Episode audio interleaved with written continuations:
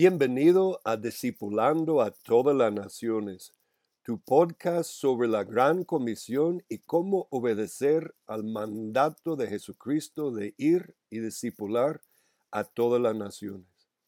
Ya han pasado más de dos mil años desde la crucifixión, muerte y resurrección de nuestro Señor Jesucristo, y aún hay confusión en la iglesia sobre el significado de este mandato. Queremos aclarar tus dudas sobre esta pregunta. Discipulando a todas las naciones es tu programa sobre las misiones fronterizas, es decir, sobre las misiones dirigidas a los ocho mil grupos humanos no alcanzados en la tierra.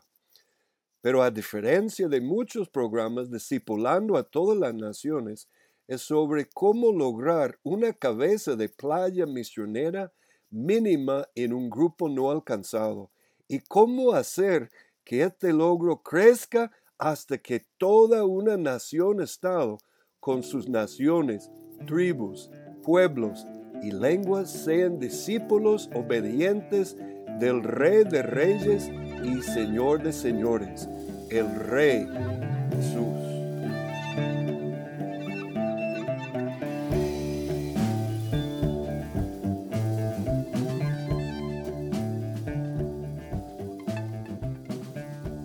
Bienvenido a Discipulando a todas las naciones, tu programa sobre las misiones fronterizas y la gran comisión del Rey Jesús. En esta ocasión queremos iniciar una serie de mensajes sobre la espiritualidad cristiana radical que llamamos espiritualidad apostólica. A continuación les ofrecemos la segunda parte de lección 2 del curso en línea. Introducción a la espiritualidad apostólica.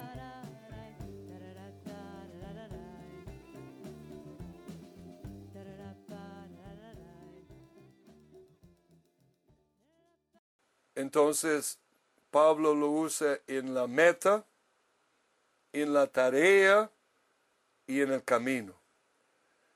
El camino nos indica cómo vamos a llegar a la meta y cómo vamos a caminar a completar la tarea. Vamos a Gálatas capítulo 6 en nuestras Biblias, versículo 14.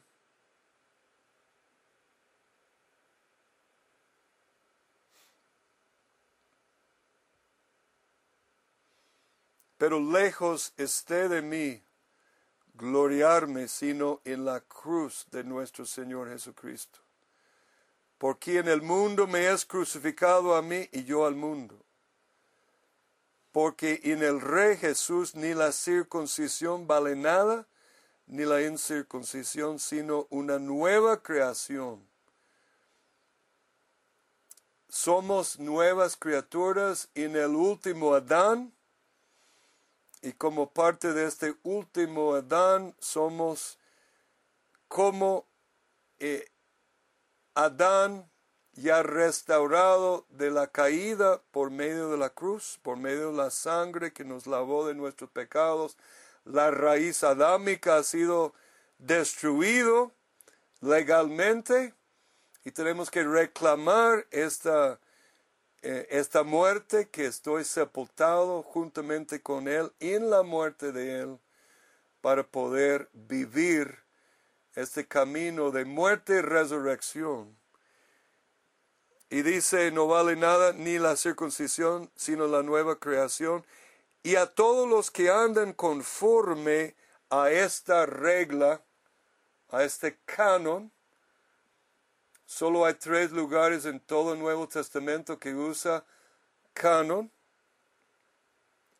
Paz y misericordia sea a ellos y al Israel de Dios. De aquí en adelante nadie me causa molestias, porque yo traigo en mi cuerpo las marcas del Señor Jesús. Pablo había experimentado en plenitud la cruz exterior en los golpes físicos, apedreado, naufragado, azotado, sufrido, en caminos muchos, en peligros muchos, en eh, persecuciones muchas, eh, y también aguantando esa cruz interior de cargar con la iglesia que él estaba plantando, de preocuparse por las almas de tantas etnias y tantos pueblos eh, que él pastoreaba como, eh, como apóstol, eh, cuidando que estas iglesias fueron fundamentados en la palabra de Dios, en todo el consejo que él declaró plenamente a ellos. Entonces tenemos la meta, la tarea y el camino, y esas tres cosas nos, nos ponen un canon, una medida para medir la perfección apostólica. Si quieres saber quién es un apóstol y quién no es, aquí es quizá parte del método que usaba la iglesia de Éfeso en Apocalipsis cuando Jesús dice que tú has probado aquellos que se dicen ser apóstoles y no lo son y los, los has encontrado mentirosos. Bueno, ponga la medida del canon apostólico a todo aquel.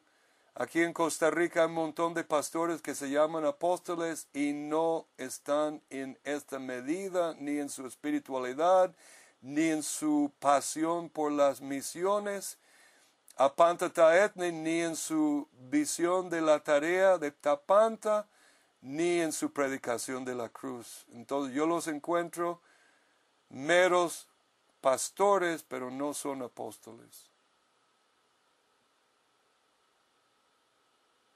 Entonces aquí tenemos en el próximo slide ya el resumen. El canon apostólica, apostólico, ahí puedes ver en el griego, en este caso sí el griego sí me, me pegó. Canon, caña para medir. Meta, Filipenses 3, 11 al 18. La tarea, Romanos 15, 2 Corintios 10, Efesios 1, 10 y 1, 22 al 23. Y el camino, Gálatas 6. La meta de la espiritualidad cristiana. Vamos a estar y voy a estar usando otro libro, pero ustedes no van a tener la ventaja del libro cuando hablamos de espiritualidad podemos hablar de espiritualidad español, espiritualidad mística español, espiritualidad mística inglesa, y eso es un libro excelente eh, en inglés que se llama Espiritualidad Inglesa, que es un bosquejo de, de teología ascética entonces, este libro tiene muchos eh, aspectos de una espiritualidad que queremos aprender también, pero como está en inglés, solo voy a eh, hablar de él con ustedes. Pero uno de los problemas que menciona el autor, que la teología ascética, eh, sin meta, sin un itinerario bien definido queda dando vueltas en ejercicios espirituales, eh, puede llegar en el pasado hasta extremos de ascetismo entre los católicos y los monjes. Se equivocaron dejando la meta, una visión clara de la meta. La meta nos impulsa arriba, el ascesis nos, eh, nos eh, indica la realidad y podríamos decir que la, eh, cómo vamos a medir nuestro progreso en el monte, lo vamos a medir por experiencias místicas, lo vamos a medir por manifestaciones de dones, como los pentecostales, o lo vamos a medir por nuestra perfección ética y moral. es la perfección ética, la perfección en la imagen de Cristo, que es la medida que realmente vamos a, poder probar nuestra experiencia mística, nuestra experiencia en iluminación espiritual, todas las manifestaciones en el camino. Tiene que ser una prueba eh, ética. La meta para mí más clara es de la espiritualidad de San Juan de la Cruz, que lo define, que hemos mencionado ya, y lo, no vamos a cansar de mencionarlo, la unión de la semejanza del amor de Cristo. ¿Cuántos teólogos hablan de la imagen, del imago de que el hombre, que la mujer es imagen de Dios? Pero ¿qué es la imagen y semejanza de Dios? Bueno, la, la, Biblia en Colosenses dice que Jesucristo es la imagen misma. Él es la imagen misma. Creo que Hebreos 1 también. Entonces, esta imagen misma del Dios invisible es Jesucristo. Él es la imagen y semejanza que estamos buscando. Él es el ideal. Y esta unión es la perfección cristiana, la meta de todo verdadero discípulo de Cristo. Eso no es un asunto de monjes o profesionales, es un asunto que debe ser, y la tragedia de la iglesia evangélica moderna, quizá la católica también, es que se pinta eso como algo para los grandes místicos tan alto que, no es un llamado para todo creyente y yo diría que eso es un falso, eh, una falsa visión, que todos somos llamados a la perfección en Cristo. Entonces tenemos que definir muy bien la cumbre de la experiencia cristiana. Y vamos a procurar en este curso definir la cumbre de la experiencia cristiana por muchas imágenes bíblicas. Y vamos a definir también el proceso de vuelo, cómo el águila agarra el espíritu el soplo de aire y como dice aquí en la poesía de San Juan de la Cruz, tras un amoroso lance y no de esperanza falto, volé tan alto, tan alto, que le di a la casa alcance.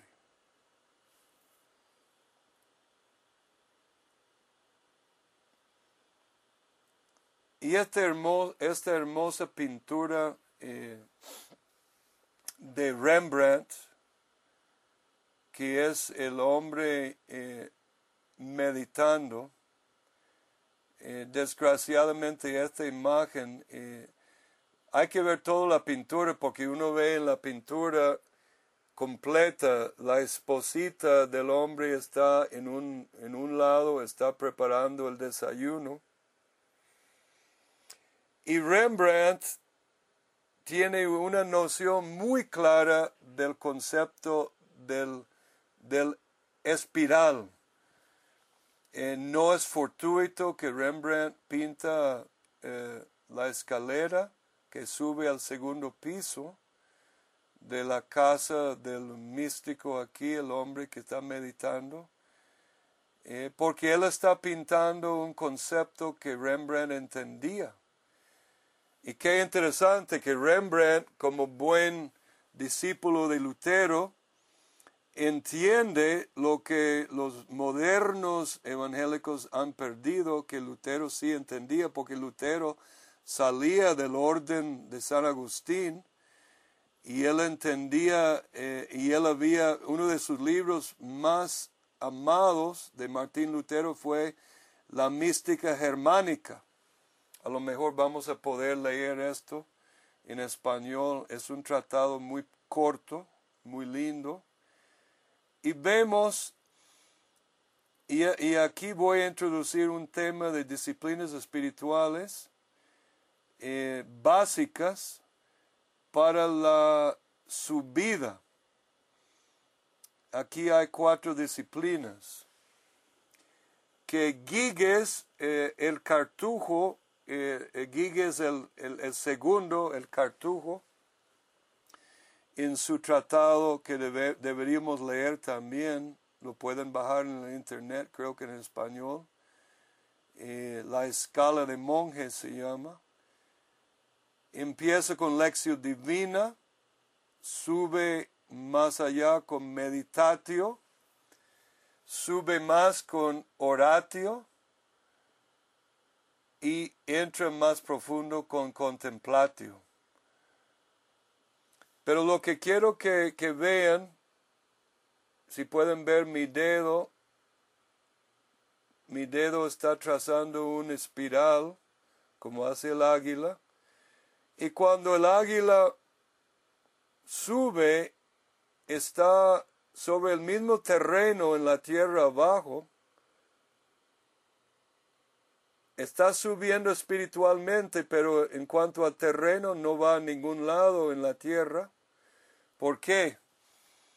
Porque está repitiendo disciplinas por más alto que vuela, sigue practicando lección divina, meditatio, oratio, contemplatio, pero lo que pasa el espiritual, la persona vuela más alto en cada disciplina y contempla más alto hacia la perfección de la unión.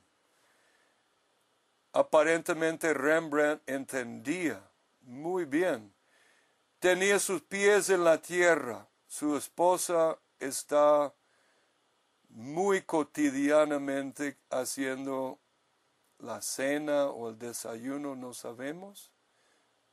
me parece a mí el desayuno, porque por la luz podría ser un puesto de sol también, y esta hermosa eh, pintura de luz, como siempre tiene Rembrandt, que juega con la luz. Es la luz de Dios entrando en el espíritu de este hombre y él va tomando vuelo como dijo San Juan de la Cruz tras un amoroso lance. Y aquí vemos otra imagen. La necesidad de definir el fin o la altura de la experiencia cristiana. Pablo en Hebreos 6 dice, eh, y es interesante como Pablo lo plantea, y yo sí creo que Pablo escribió Hebreos y numéricamente la perfección numérica del Nuevo Testamento no calza si Pablo no escribió Hebreos, entonces yo sí creo que lo escribió. Pero eso es otra enseñanza que no vamos a entrar o explicar hoy. Hebreos 6, 1 al 3. Y quiero que notan que Pablo va a pintar siete etapas de perfección. Pero Pablo, como buen eh, director espiritual, empieza con la meta. Por tanto, dejando ya los rudimentos de la doctrina de Cristo, vamos adelante a la perfección. Entonces Pablo está pintando la meta, la perfección. Plantando la meta, Pablo baja ahora al alfa o aleph, que debería ser una alfa en griego, pero no me salió otra vez la fuente. Y arriba la T debe ser una tav del hebreo, Empezamos con el autor y dice, no echando otra vez el fundamento de arrepentimiento, metanoia, el arrepentimiento, la palabra metanoia, este cambio de actitud, no de lágrimas de cocodrilo, sino un verdadero arrepentimiento de obras muertas, dejando obras muertas atrás, tomando vuelo en el espíritu de obras vivificadas por el espíritu y de la fe. Y va construyendo Pablo arriba con la doctrina de bautismos, la de la imposición de manos, de la resurrección de, la de los muertos, del juicio eterno, y ya nos tiene casi rompiendo esa tela de, de ese dulce encuentro que habla San Juan de la Cruz para llevarnos a la perfección y al cielo mismo con el juicio eterno. Y esto haremos Pablo quiere que lleguemos a tener una doctrina sana de juicio eterno para entender lo, lo, lo peligroso que es de no caminar hacia la perfección, porque viene un juicio eterno. Hay una resurrección, pero hay diferentes resurrecciones. Hay mejores resurrecciones para algunos y peores para otros. Y esto haremos si Dios en verdad permite. Entonces la montaña, siete etapas que Pablo pinta, eso es teología especulativa por excelencia, mis amados hermanos. Nos está pintando un mapa de perfección, Pablo. Y me es gran misterio que uno, y él habla de, los, de las seis doctrinas, me parece que el cristiano verdadero debe gastar la mayoría de su tiempo en la parte de perfección, porque dice que los otros seis doctrinas son rudimentos. Pero usted va a la iglesia promedia y ni entienden las primeras seis doctrinas, trágicamente. Entonces, hace una teología espiritual y por ende, ende una espiritualidad bíblica. Debe ser teleológica, orientado al fin, el telos. En el griego la palabra telos es la palabra fin, de ahí el concepto teleológico, o teleológica, nuestra espiritualidad es teleológica, es un camino orientado a un fin, es especulativa, es decir, es orientada a un itinerario bíblico, plantado una y otra vez en la Biblia, que es otro misterio que yo hasta la fecha no puedo comprender, que nuestros pastores no comprendan y no plantean, porque no tienen un programa ascético, no tienen un programa bíblico ascético para sus discípulos, porque ni entienden el fin y ni entienden el itinerario. Muchas veces nuestros pastores son ciegos, guías de ciegos, trágicamente. Pero todo está en la Biblia. Afectiva, orientada al amor la teología ascética de Gregorio de Nis, Nisa, Nisan, Nisian, uh, ay, siempre me cuesta como Nisianceno, Nisianceno, él plantea una, una teología especulativa por excelencia, y San Bernardo de Claraval en su tratado sobre cantar de los cantares y dili,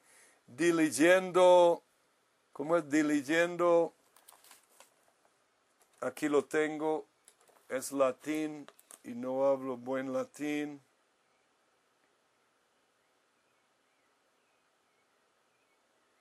¿Dónde está ese libro?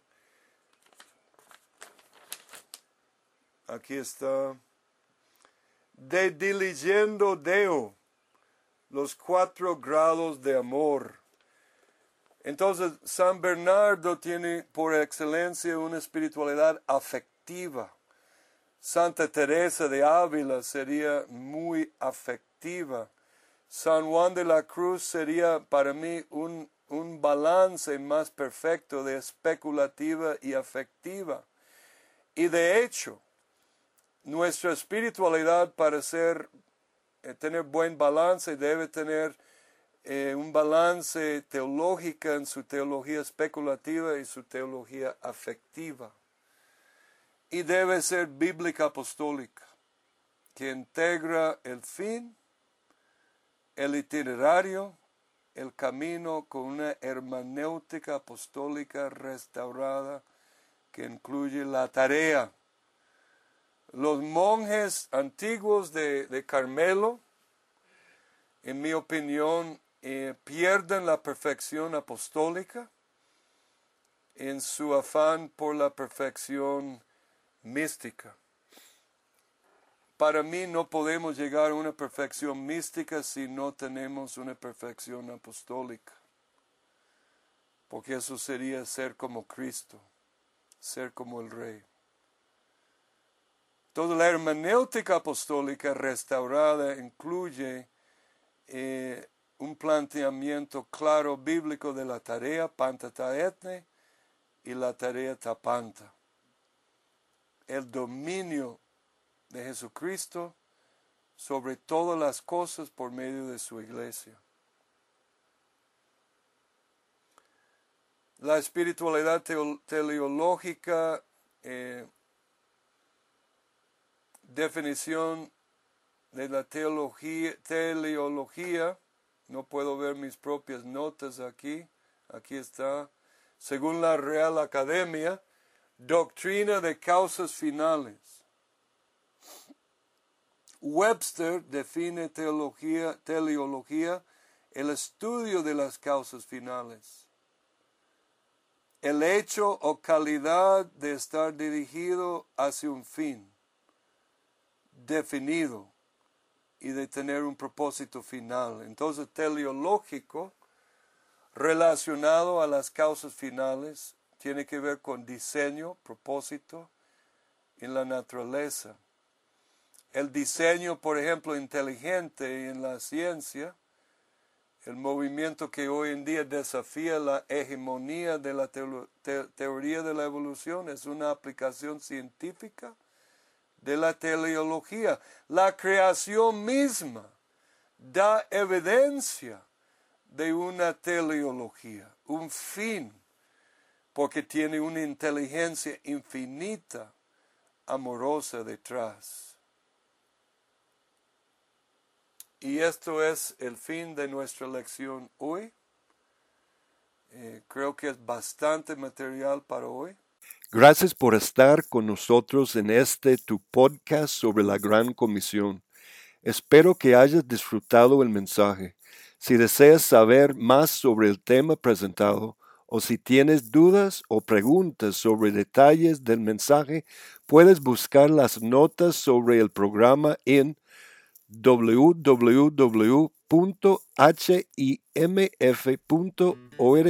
raya DTN004 o escríbenos en el correo electrónico dtn.himf.org.